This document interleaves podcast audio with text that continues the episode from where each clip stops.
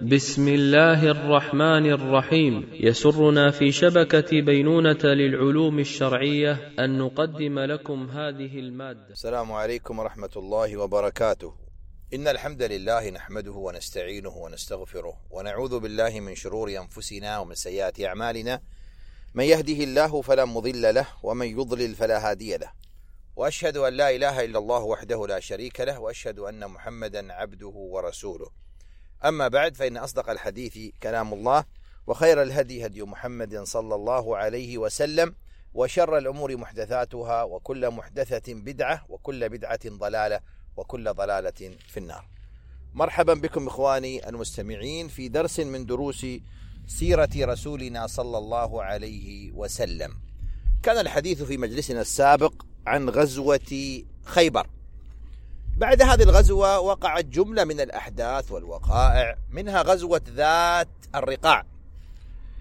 فروى البخاري ومسلم عن أبي موسى رضي الله عنه قال خرجنا مع النبي صلى الله عليه وسلم في غزاة ونحن ستة نفر بيننا بعير نعتقبه. يعني كل فترة يركب بعضهم عليه. فنقبت أقدامنا ونقبت قدماي وسقطت أظفاري. طبعا بسبب أنهم كانوا يمشون بلا ما يسمى اليوم من قصد نقول النعل والخفاف و الخرق ونحو ذلك. قال وكنا نلف على أرجلنا الخرق فسميت غزوة ذات الرقاع. لما كنا نعصب من الخرق على أرجلنا رضي الله عنهم. قال وسببها ما بلغ النبي صلى الله عليه وسلم أن جموعا من بني أنمار أو من بني محارب أو بني ثعلبة قد أجمعوا على حربه صلى الله عليه وسلم. فخرج في أربعمائة من أصحابه وقيل سبعمائة. ولم يقع قتال إذ أن القوم لما سمعوا بخروج النبي صلى الله عليه وسلم خافوه وهابوه وهربوا من النبي صلى الله عليه وسلم. ومن جملة ما وقع في هذه الغزوة ما رواه البخاري عن جابر رضي الله عنه قال كنا مع النبي صلى الله عليه وسلم بذات الرقاع فإذ فإذا أتينا على شجرة ضليلة تركناها للنبي صلى الله عليه وسلم فجاء رجل من المشركين وسيف النبي صلى الله عليه وسلم معلق بالشجرة فاخترطه. أي سله من غمده. والنبي صلى الله عليه وسلم قد يكون مستلقي أو في غفلة عن سيفه. فقال تخافني؟ قال لا.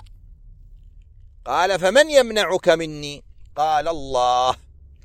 وفي رواية عند البخاري فشام السيف أي أغمده. يعني لما رأى يقين النبي صلى الله عليه وسلم وقوة اعتماده وثقته وتوكله على الله سبحانه وتعالى أرجع السيف في غمده. فتهدده أصحاب النبي صلى الله عليه وسلم قال وأقيمت الصلاة. فصلى بطائفة ركعتين ثم تأخروا وصلى بالطائفة الأخرى ركعتين. وكان للنبي صلى الله عليه وسلم أربع للقوم ركعتين. وهذه صفة من صفات صلاة الخوف. وفي رواية قال جابر فنمنا نومة. ثم إذا رسول الله صلى الله عليه وسلم يدعونا فجئناه فإذا عنده أعرابي جالس. فقال رسول الله صلى الله عليه وسلم إن هذا اخترط سيفي وأنا نائم فاستيقظت. وهو في يده صلتا. يعني قد شهره على النبي صلى الله عليه وسلم. فقال لي من يمنعك مني؟ قلت الله. فإذا هو جالس. ثم لم يعاقبه رسول الله صلى الله عليه وسلم. وفي القصة من الفوائد أولا فرط شجاعة النبي صلى الله عليه وسلم وقوة يقينه وصبره على الأذى وحمله عن الجهال وحلمه وحلمه عن الجهال. ثانيا العفو عند المقدرة. فالنبي صلى الله عليه وسلم لم يعاقب هذا المشرك على ما فعله بل عفى عنه رجاء إسلامه. بعد هذه الغزوة أرسل النبي صلى الله عليه وسلم جملة من السرايا. وفي السنة السابعة للهجرة في شهر ذي القعدة تجهز النبي صلى الله عليه وسلم للعمرة. فالنبي صلى الله عليه وسلم إذا تذكرون في صلح الحديبية اتفق مع أهل قريش على أن يرجع هذا العام ولا يعتمر فيه. مقابل أن يعتمر من العام المقبل وسميت هذه العمرة بعمرة القضاء. فعن نافع عن ابن عمر رضي الله عنهما أن رسول الله صلى الله عليه وسلم خرج معتمرا. فحال كفار قريش بينه وبين البيت. هذا متى؟ هذا في صلح الحديبية. فنحر هديه وحلق رأسه بالحديبية وقاضاهم على أن يعتمر العام المقبل ولا يحمل سلاحا عليهم إلا سيوفا ولا يقيم بها إلا ما أحبوا فاعتمر من العام المقبل فدخلها كما كان صالحهم. فلما أن أقام بها ثلاثا أمروه أن يخرج فخرج صلى الله عليه وسلم. وعن ابن عباس رضي الله عنهما قال قدم رسول الله صلى الله عليه وسلم وأصحابه فقال المشركون إنه يقدم عليكم وفد وهنهم حمى يثرب. وهنهم أي أضعفهم أضعفهم حمى يثرب. وأمرهم النبي صلى الله عليه وسلم أن يرملوا الأشواط الثلاثة والرمل هو المشي السريع ومقاربة الخطى. قال وأن يمشوا ما بين الركنين ولم يمنعه أن يأمرهم أن يرملوا الأشواط كلها إلا الإبقاء عليهم. وطبعا هذا فيه ماذا؟ فيه إغاثة اغاظه أهل الكفر واغاظه العدو بإظهار قوة المسلمين. فلما رمل الصحابة رضوان الله عليهم حول الكعبة ثلاثا تبين للمشركين أن قولهم قد أوهنتهم حمى يثرب ليس بصحيح. وعنه قال إنما سعى النبي صلى الله عليه وسلم بالبيت وبين الصفا والمروة ليري المشركين قوته. وعن عبد الله بن أبي أوفى قال اعتمر رسول الله صلى الله عليه وسلم واعتمرنا معه. فلما دخل مكة طاف وطفنا معه. وأتى الصفا والمروة وأتيناها معه وكنا نستره من أهل مكة أن يرميه أحد. فقال له صاحب لي أكان دخل الكعبة؟ قال لا رواه البخاري. وهذا فيه من الفوائد والهدايات. اولا وفاء النبي صلى الله عليه وسلم بعهده مع المشركين. فلم ينقضه. فلما طلبوا منه أن يخرج صلى الله عليه وسلم من مكة بعد أن قضى عمرته خرج صلى الله عليه وسلم. وهكذا المسلم إخوان المستمعين يفي بوعده وبعهده ولو مع غير المسلم. وفي السنة الثامنة من الهجرة وقعت غزوة مؤتة. هذه الغزوة لم يشهدها النبي صلى الله عليه وسلم. وإنما أمر عليها الأمراء ولذلك سمي جيشها بجيش الأمراء. طيب لماذا سميت غزوة؟ قال أهل العلم لعدد جيش المسلمين فيها كما أنها من أعظم الحروب التي وقعت بين المسلمين وبين النصارى آنذاك. وذكر بعض أصحاب السير أن سببها هو قتل شرحبيل بن عمرو الغساني لمبعوث النبي صلى الله عليه وسلم الحارث بن عمير الأزدي الذي أرسله بكتاب إلى عظيم بصرى. وطبعا من المعلوم أن السفراء لا يقتلون. وهكذا كان يتعامل النبي صلى الله عليه وسلم مع سفراء العدو الذين إذا جاءوا إذا جاءوه أحسن إليهم وردهم إلى أقوامهم ولم يعتدي عليهم. لكن هذا شرحبيل قد اعتدى على مبعوث النبي صلى الله عليه وسلم وقتله صبرا. فغضب النبي صلى الله عليه وسلم وأرسل سرية وأمر عليها زيد بن حارثة. فعن عبد الله بن عمر رضي الله عنهما قال أمر رسول الله صلى الله عليه وسلم في غزوة مؤتة زيد أو أمر أمر رسول الله صلى الله عليه وسلم. في غزوة مؤتة زيد بن حارثة. فقال رسول الله صلى الله عليه وسلم إن قتل زيد فجعفر وإن قتل جعفر فعبد الله بن رواحة. ولم يشارك فيها النبي صلى الله عليه وسلم. وذكر أن عدد جيش المسلمين بلغ ثلاثة آلاف جندي. طيب كم كان عدد جيش الروم؟ لما علم الروم بخروج المسلمين خرجوا بجيش بلغ مائتي ألف جندي ثلاثة آلاف مقابل مئتين ألف جندي. وشارك مع المسلمين في هذه الغزوة خالد بن الوليد رضي الله عنه فقد جاء مسلما في شهر صفر من السنة الثامنة للهجرة. ومؤتة اسم قرية. التقى الجيشان فيها ووقعت معركة شديدة. أنتم تخيلوا يعني القوة غير المتكافئة بين جيش المسلمين ثلاثة آلاف وبين جيش الروم الذي قد بلغ أضعاف أضعاف أضعاف جيش المسلمين. التقى الجيشان. وقعت معركة شديدة. استشهد على أثرها قائد المسلمين زيد بن الحارث رضي الله عنه. أول أمير أمره النبي صلى الله عليه وسلم في هذه الغزوة قد قتل شهيدا. فأخذ الراية جعفر بن أبي طالب رضي الله عنه وقاتل حتى استشهد وأبلى بلاء عظيما هو وزيد بن الحارثة قال عبد الله بن عمر كنت فيهم في تلك الغزوة فالتمسنا جعفر بن أبي طالب فوجدناه في القتلى ووجدنا في جسده بضعا وتسعين من طعنة ورمية. يعني أكثر من تسعين طعنة ورمية رمح وربما ضربة سيف في جسده رضي الله عنه. رواه البخاري. ولقب جعفر بذي الجناحين. فعن عامر قال كان ابن عمر إذا حي ابن جعفر قال السلام عليك يا ابن ذي الجناحين. وذلك أن جعفر حمل الراية بيمينه فقطعت فأخذها بشماله فقطعت فاحتضن الراية حتى قتل شهيدا.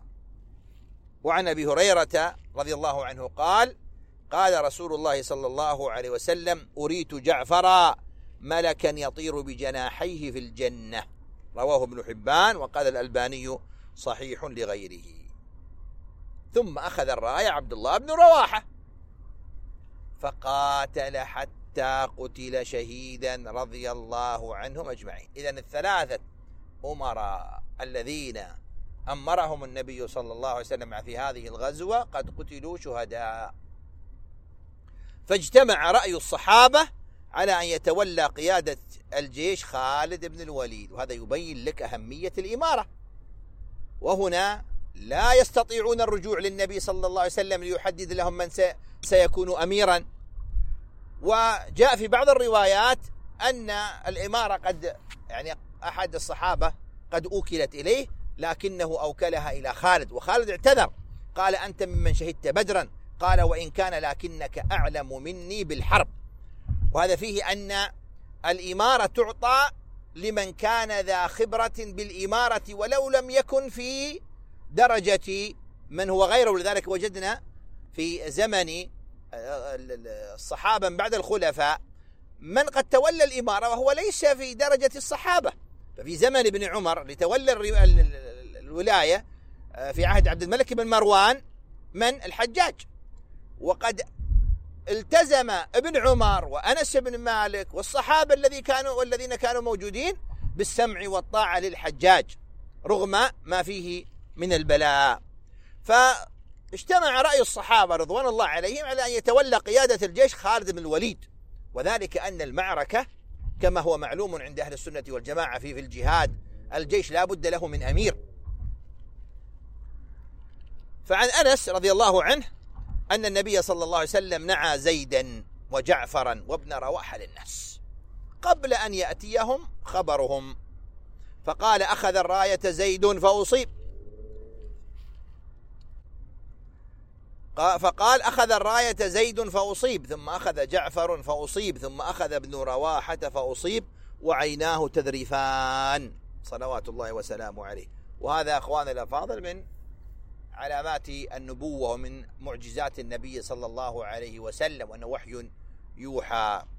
قال حتى أخذ الراية سيف من سيوف الله حتى فتح الله عليهم. رواه البخاري. ومن هذا الحديث سمي خالد بن وليد بسيف الله المسلول. وقد قاتل رضي الله عنه قتالا شديدا. فعن قيس بن أبي حازم قال سمعت خالد بن الوليد يقول لقد انقطعت في يدي يوم مؤتة تسعة أسياف فما بقي في يدي إلا صحيفة يمانية. رواه البخاري. قال ابن حجر وهذا الحديث عن خالد رضي الله عنه يقتضي أن المسلمين قتلوا من المشركين كثيرا. وذكرت كتب السيرة أن خالد بن الوليد رضي الله عنه غير أماكن الجيش بخطة محكمة أو بخطة محكمة. استطاع من خلالها الانسحاب بالجيش بطريقة ذكية. والسبب إخواني الأفاضل أن الصحابة أصلا لم يتوقعوا هذا العدد من الروم لكن لم يكن لهم أن يرجعوا وقد بدأت المعركة. لكن لما وجد أن القوى غير متكافئة كان لا بد من الرجوع بخطة فيها نوع تكتيك خاص. وهذا اللي جرى لذلك بحث العلماء. هل المسلمون خسروا في هذه المعركة أم لا؟ فقال أهل التحقيق لم يخسروا. كيف؟ قالوا لم يستشهد من جيش المسلمين إلا عدد قليل. قيل عشرة وقيل ثلاثة عشرة. يعني رغم قوة جيش العدو أضعاف مضاعفة إلا أن عدد المسلمين اللي استشهدوا قليل. هذا يدلك على شجاعة المسلمين. الأمر الثاني لم يهرب خالد المريد بالجيش وإنما استطاع أن يرجع بخطة ذكية محكمة استطاع أن يسحب الجيش وهم كذلك تراجعوا الروم لما رأوا هذا هذه الخطة ورأوا تغير وجوه المقدمة والميمنة والميسرة وغير ذلك ظنوا أن المسلمين قد جاءهم مدد. فما رأوه من شدة البأس والقوة اللي حصلت من الصحابة في الأو في بداية المعركة جعلهم يترددون من الاستمرار خصوصا مع خوفهم من وجود مدد فتراجعوا. فتراجع كل من الجيشين وبالتالي لم تكن خسارة أو انهزام للمسلمين. ومن الفوائد والهدايات في هذا الغزو أولا الفائدة الأولى أن النصر بيد الله تعالى. النصر بيد الله فعلى الرغم من قلة عدد المسلمين. وكثرة جنود المشركين إلا أن الله حفظ جند المسلمين ورجعوا إلى مكة بأقل الخسائر. الفائدة الثانية جهود الصحابة رضوان الله عليهم في حماية هذا الدين والذب عنه مما يوجب في قلب المسلم المحبة لهم والدفاع عنهم وعن أعراضهم. الفائدة الثالثة الأخذ بالأسباب لتحقيق النصر وجواز تعليق الإمارة بشرط وتولية عدة أمراء بالترتيب. بعد هذه الغزوة وقعت جملة من الأحداث والوقائع لكن الحدث الأكبر الذي غير مجرى السياسة العامة للدولة المسلمة والذي قال عنه ابن القيم رحمه الله فصل في الفتح الأعظم الذي أعز الله به دينه ورسوله وجنده وحزبه الأمين. واستنقذ به بلده وبيته الذي جعله هدى للعالمين من أيدي الكفار والمشركين. هو الفتح الذي استبشر به أهل السماء وضربت أطناب عزه على مناكب الجوزاء ودخل الناس به في دين الله أفواجا وأشرق به وجه الأرض ضياء وابتهاجا. ما هو؟ ألا وهو فتح مكة. ذكرنا سابقا أن النبي صلى الله عليه وسلم تصالح مع أهل قريش على عدم القتال مدة عشر سنوات. لكن قريشا نقضت العهد. قريش نقضت العهد. إذ عاونت بالسلاح حلفاءهم من بني بكر ليقاتلوا خزاعة. حلفاء النبي صلى الله عليه وسلم. فخرج إليهم النبي صلى الله عليه وسلم في جيش عظيم قيل أن عدده بلغ عشرة آلاف جندي. وكانت هذه الغزوة وهي غزوة فتح مكة عام ثمان الهجرة في شهر رمضان. وتجهز النبي صلى الله عليه وسلم للخروج لمكة وأمر عائشة رضي الله عنها أن تعد جهازه للمسير. وقبل الخروج إلى مكة وقعت حادثة. تحتاج إلى تأمل للوقوف على دلالتها العقدية. فعن علي رضي الله عنه قال بعثني رسول الله صلى الله عليه وسلم والزبير بن العوام وأبا مرثد الغنوي وكل وكلنا فارس يعني على خيله. فقال انطلقوا حتى تأتوا روضة خاخ وهو اسم موضع بين مكة والمدينة. فإذا بها امرأة من المشركين معها صحيفة من حاطب بن أبي بلتعة. إلى المشركين من حاطب؟ صحابي. قال فأدركناها تسير على جمل لها حيث قال لنا رسول الله صلى الله عليه وسلم. قال قلنا أين الكتاب الذي معك؟ قالت ما معي كتاب. فأنخنا بها يعني أنخنا البعير. فابتغينا في رحلها فما وجدنا شيئا يعني تم تفتيشها تفتيش رحلها ومتاعها. قال صاحباي ما نرى كتابا؟ قال قلت لقد علمت ما كذب رسول الله صلى الله عليه وسلم. والذي يحلف به؟ لتخرجن الكتاب أو لأجردنك. يعني من ثيابك. قال فلما رأت الجد مني أهوت بيدها إلى حجزتها. ما هو ال ال هذا حجزتها؟ قال هو معقد الإزار والسراويل. المكان الذي يعقد فيه الإزار ويعقد فيه السروال حتى لا يقع لا يسقط. وهي محتجزة بكساء فأخرجت الكتاب. قال فانطلقنا به إلى رسول الله صلى الله عليه وسلم. طبعا استدعى حاطب. لأن هذا الكتاب فيه ماذا؟ فيه إعلام قريش بخروج النبي صلى الله عليه وسلم إليهم قتالهم كي يستعدوا. وطبعا هذا في الظاهر ماذا؟ خيانة. فقال ما حملك يا حاطب على ما صنعت؟ فقال رضي الله عنه الصحابي الجليل ما بي إلا أن أكون مؤمنا بالله ورسوله. وما غيرت ولا بدلت. يعني ما غيرت ديني ولا كفرت ولا خرجت من ملة الإسلام. أردت أن تكون لي عند القوم يد يدفع الله بها عن أهلي ومالي. وليس من أصحابك هناك إلا وله من يدفع الله به عن أهلي وماله. يعني أنا عندي في مكة أهل وعندي مال وليس عندي أهل أو قوة أو منعة تحفظ لي أهلي ومالي بخلاف الصحابة المهاجرين الآخرين. فأردت أن تكون يكون لي مثل الجميل على أهل قريش فيحفظ مالي ويحفظ لي أهلي. فقال صلى الله عليه وسلم صدق. فلا تقول له إلا خيرا. قال فقال عمر إنه خان الله ورسوله والمؤمنين. فدعني فأضرب عنقه. قال فقال صلى الله عليه وسلم يا عمر وما يدريك لعل الله قد اطلع على أهل بدر. فقال اعملوا ما شئتم فقد وجبت لكم الجنة. قال فدمعت عينا عمر وقال الله ورسوله أعلم. هذه القصة فيها من الدروس والعبر. أولا المؤمن ولو بلغ بالصلاح مبلغه ولو قطع له بالجنة لا يعصم من الوقوع في الذنب. لأن حاطبا رضي الله عنه دخل في من أوجب الله لهم الجنة ووقع منه ما وقع. وهذا يبين لك أن الإنسان خطاء كما أخبر النبي صلى الله عليه وسلم. ثانيا من الفوائد والدروس والعبر في هذه القصة فائدة مهمة جدا لأن هذه القصة يستدل بها الخوارج على تكفير المسلمين. الفائدة تقول لا يحكم بخروج المسلم من الإسلام إذا وجد في قلبه شيء من المودة أو الرحمة تجاه أحد الكفار.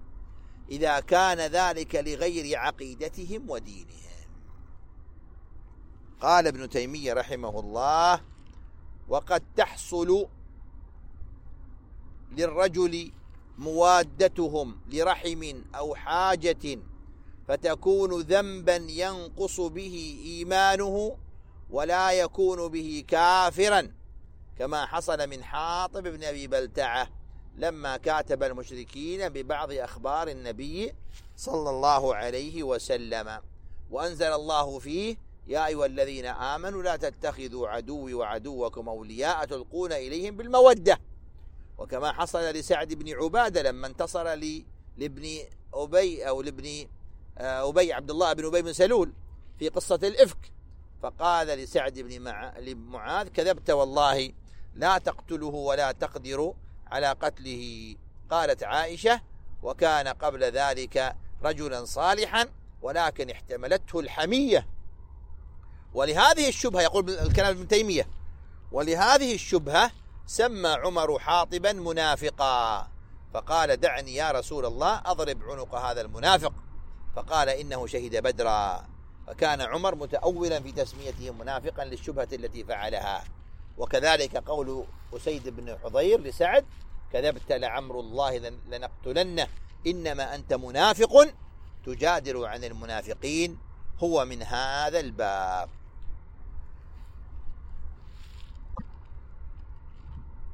جرت أحداث فتح مكة.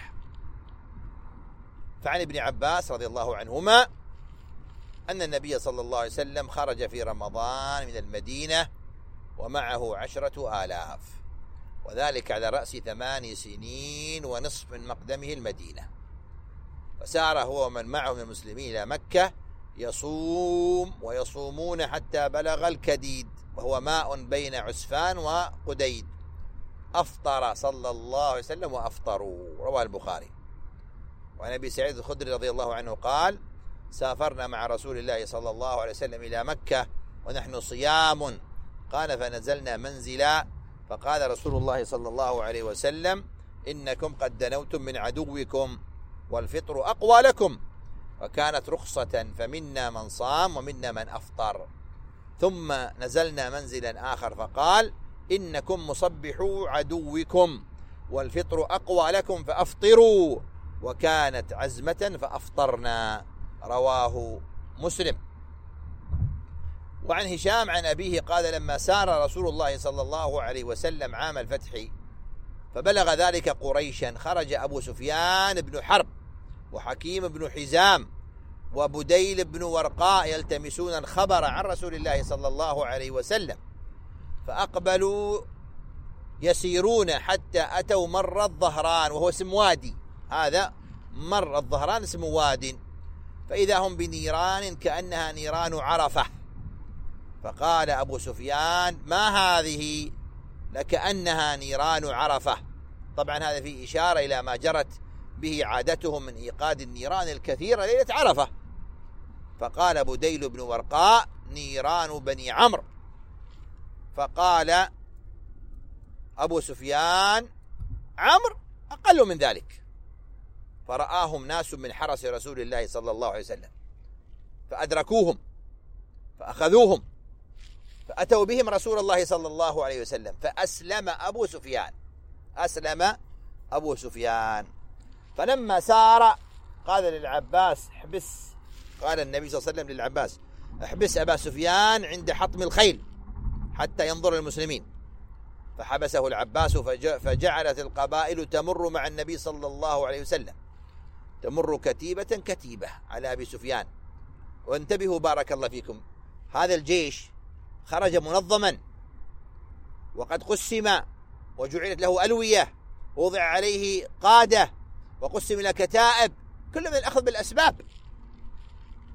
قال تمر كتيبة كتيبة على أبي سفيان. فمرت كتيبة. قال يا عباس من هذه؟ قال هذه غفار. قال مالي ولغفار ثم مرت جهينة.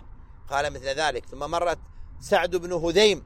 فقال مثل ذلك. ومرت سليم. قال مثل ذلك. حتى أقبلت كتيبة. لم يرى مثلها. قال من هؤلاء؟ قال هؤلاء الأنصار. عليهم سعد بن عبادة معه الراية. فقال سعد بن عبادة يا أبا سفيان اليوم يوم الملحمة اليوم تستحل الكعبة. فقال أبو سفيان يا عباس حبذا يوم الذمار. أي الهلاك. ثم جاءت كتيبة وهي أقل الكتائب. فيهم رسول الله صلى الله عليه وسلم وأصحابه. وراية النبي صلى الله عليه وسلم مع الزبير بن العوام. فلما مر رسول الله صلى الله عليه وسلم بأبي سفيان قال ألم تعلم ما قال سعد بن عبادة؟ قال ما قال؟ قال كذا وكذا فقال كذب سعد أي أخطأ سعد. كذب بمعنى أخطأ. ولكن هذا يوم يعظم الله فيه الكعبة ويوم تكسى فيه الكعبة. ولأجل مقولة سعد أخذ النبي صلى الله عليه وسلم منه الراية. قال وأمر رسول الله صلى الله عليه وسلم أن تركز رايته بالحجون. قال عروة وأخبرني نافع بن جبير بن مطعم. قال سمعت العباس يقول للزبير بن العوام, بن العوام يا أبا عبد الله ها هنا أمرك رسول الله صلى الله عليه وسلم أن تركز الراية. قال وأمر رسول الله صلى الله عليه وسلم يومئذ خالد بن الوليد أن يدخل من أعلى مكة من من من كداء. ودخل النبي صلى الله عليه وسلم من كداء. ولما دخل النبي صلى الله عليه وسلم مكة ووصل إلى الكعبة بدأ بتحطيم الأصنام التي حولها. إذا النبي صلى الله عليه وسلم أمر خالد بن أن يدخل من أعلى مكة من من كداء. ودخل النبي صلى الله عليه وسلم من كداء. فلما دخل مكة وصل للكعبة بدأ بتحطيم الأصنام التي حولها. فعن أبي معمر عن عبد الله رضي الله عنه قال دخل النبي صلى الله عليه وسلم مكة يوم الفتح وحول البيت ستون وثلاثمائة نصب يعني صنم. يعني تأملوا حول الكعبة ثلاثمائة وستين صنم. فجعل يطعنها بعود في يده ويقول جاء الحق وزهق الباطل جاء الحق وما يبدئ الباطل وما يعيد رواه البخاري. وعن ابن عباس رضي الله عنهما أن رسول الله صلى الله عليه وسلم لما قدم مكة أبى أن يدخل البيت وفيه الآلهة فأمر بها فأخرجت فأخرجت صورة إبراهيم فأخرج صورة إبراهيم وإسماعيل في أيديهما من الأسلام فقال النبي صلى الله عليه وسلم قاتلهم الله لقد علموا ما استقسما بها قط. ثم دخل البيت فكبر في نواحي البيت وخرج ولم يصلي فيه. ولما دخل النبي صلى الله عليه وسلم اغتسل في بيت أم هانئ ثم صلى ثمانية ركعات. قالت أم هانئ لم أره صلى صلاة أخف منها غير أنه يتم الركوع والسجود. قال ابن القيم في زاد المعاد وإنما هذه صلاة الفتح. وكان أمراء الإسلام إذا فتحوا حصنا أو بلدا صلوا عقيب الفتح. هذه الصلاة اقتداء برسول الله صلى الله عليه وسلم. وفي القصة ما يدل على أنها بسبب الفتح شكرا لله عليه فإنها قالت ما رأيته صلاها قبلها ولا بعدها. دخل النبي صلى الله عليه وسلم مكة متواضعا متخشعا. هو يقرأ سورة الفتح وفي اليوم التالي قام رسول الله صلى الله عليه وسلم فحمد الله وأثنى عليه ثم قال إن مكة حرمها الله ولم يحرمها الناس. لا يحل لامرئ يؤمن بالله واليوم الآخر أن يسفك بها دما ولا يعضد بها شجرا. فإن أحد ترخص لقتال رسول الله صلى الله عليه وسلم فيها فقولوا له إن الله أذن لرسوله ولم يأذن لكم. وإنما أذن لي فيها ساعة من نهار وقد عادت حرمتها اليوم كحرمتها بالأمس وليبلغ الشاهد الغائب. وأقام النبي صلى الله عليه وسلم بمكة بضعة عشر يوما. ودخل الناس في دين الله أفواجا وبايعه الناس رجالا ونساء ثم رجع النبي صلى الله عليه وسلم إلى المدينة. هذه الغزوة فيها جملة كبيرة جدا من الدروس والعبر والهدايات. منها أولا أن الصبر يفضي إلى النصر وتحقيق المطلوب. فالنبي صلى الله عليه وسلم خرج من مكة مهاجرا. ولما أراد الدخول إليها معتمرا منعته قريش. ولما دخل من العام القابل معتمرا عمرة القضاء طلبوا منه الخروج بعد ثلاثة أيام. ولكنه في هذه المرة يدخل مكة فاتحا ومنتصرا. الفائدة الثانية وفاء النبي صلى الله عليه وسلم لحلفائه حيث ناصر قبيلة خزاعة التي دخلت في حلفه ودافع عنهم لما اعتدت عليها قبيلة بني بكر بدعم من قريش. الفائدة الثالثة تحطيم جميع مظاهر الشرك من الأصنام عند القدرة والتمكن. فالنبي صلى الله عليه وسلم بعدما فتح مكة وأصبحت القوة بيده صلى الله عليه وسلم. وهنا يتعلم المسلم أن إنكار المنكر له درجات وله أحكام منها القدرة على تغييره. فإذا رأى المسلم منكرا ولم تكن لديه القدرة على إنكاره فلا يتسرع إلى الإنكار. فقد يترتب على إنكاره مفسدة أعظم من المنكر الذي أراد إزالته.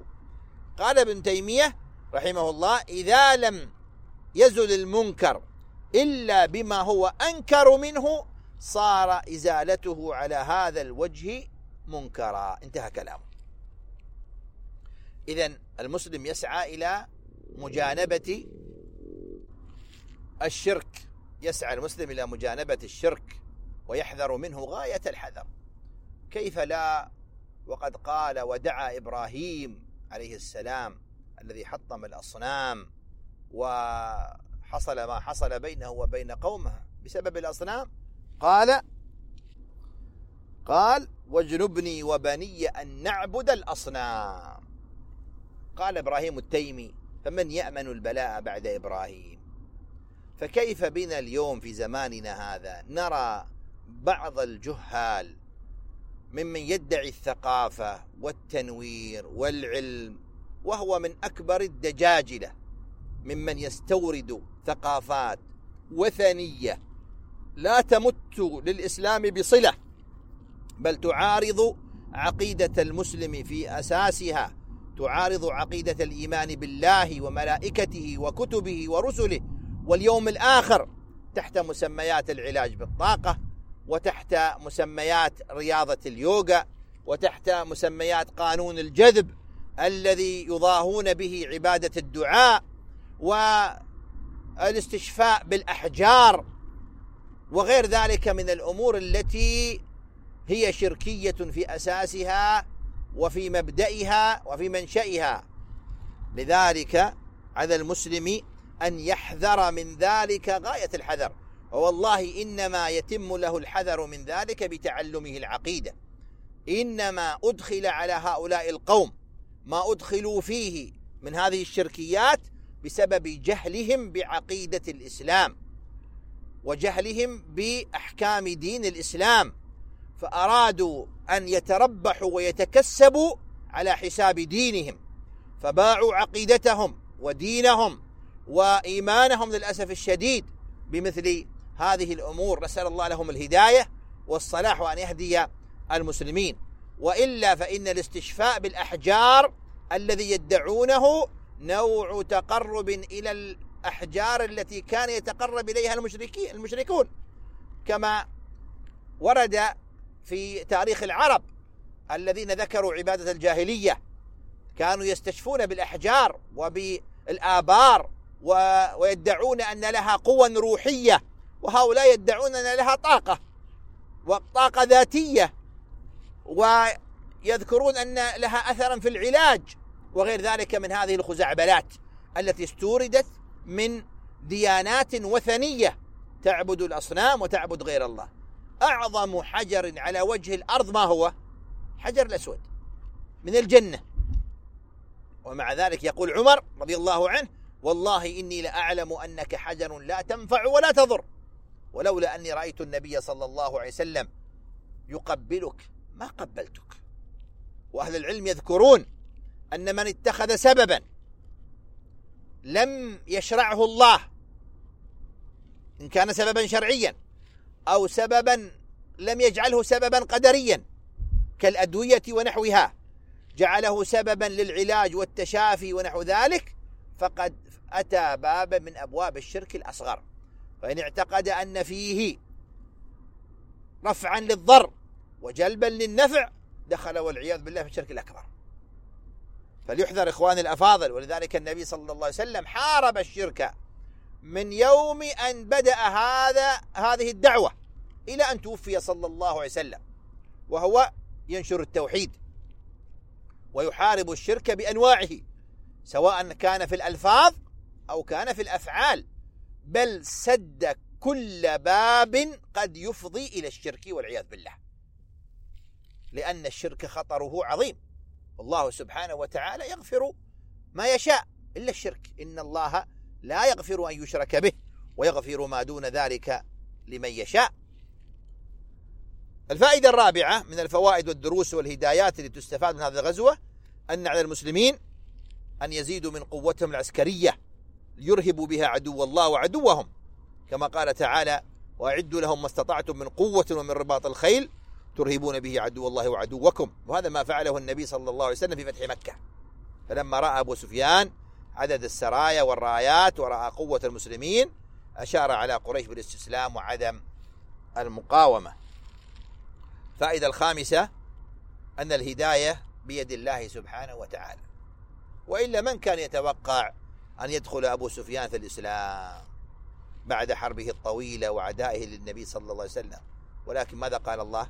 إنك لا تهدي من أحببت ولكن الله يهدي من يشاء. أكتفي بهذا القدر في ذكر هذه الأحداث والغزوات وهذه الفوائد وما تركناه ليس بالهين لكن المراد الاختصار وبيان أهم الدروس والعبر من سيرة رسولنا صلى الله عليه وسلم. وفقني الله وإياكم لكل خير وإلى لقاء قريب بإذن الله. سبحانك اللهم وبحمدك أشهد أن لا إله إلا أنت أستغفرك وأتوب إليك. السلام عليكم ورحمة الله وبركاته. للاستماع إلى الدروس المباشرة والمسجلة والمزيد من الصوتيات يرجى زيارة شبكة بينونة للعلوم الشرعية على الرابط بينونة دوت نت وجزاكم الله خيرا.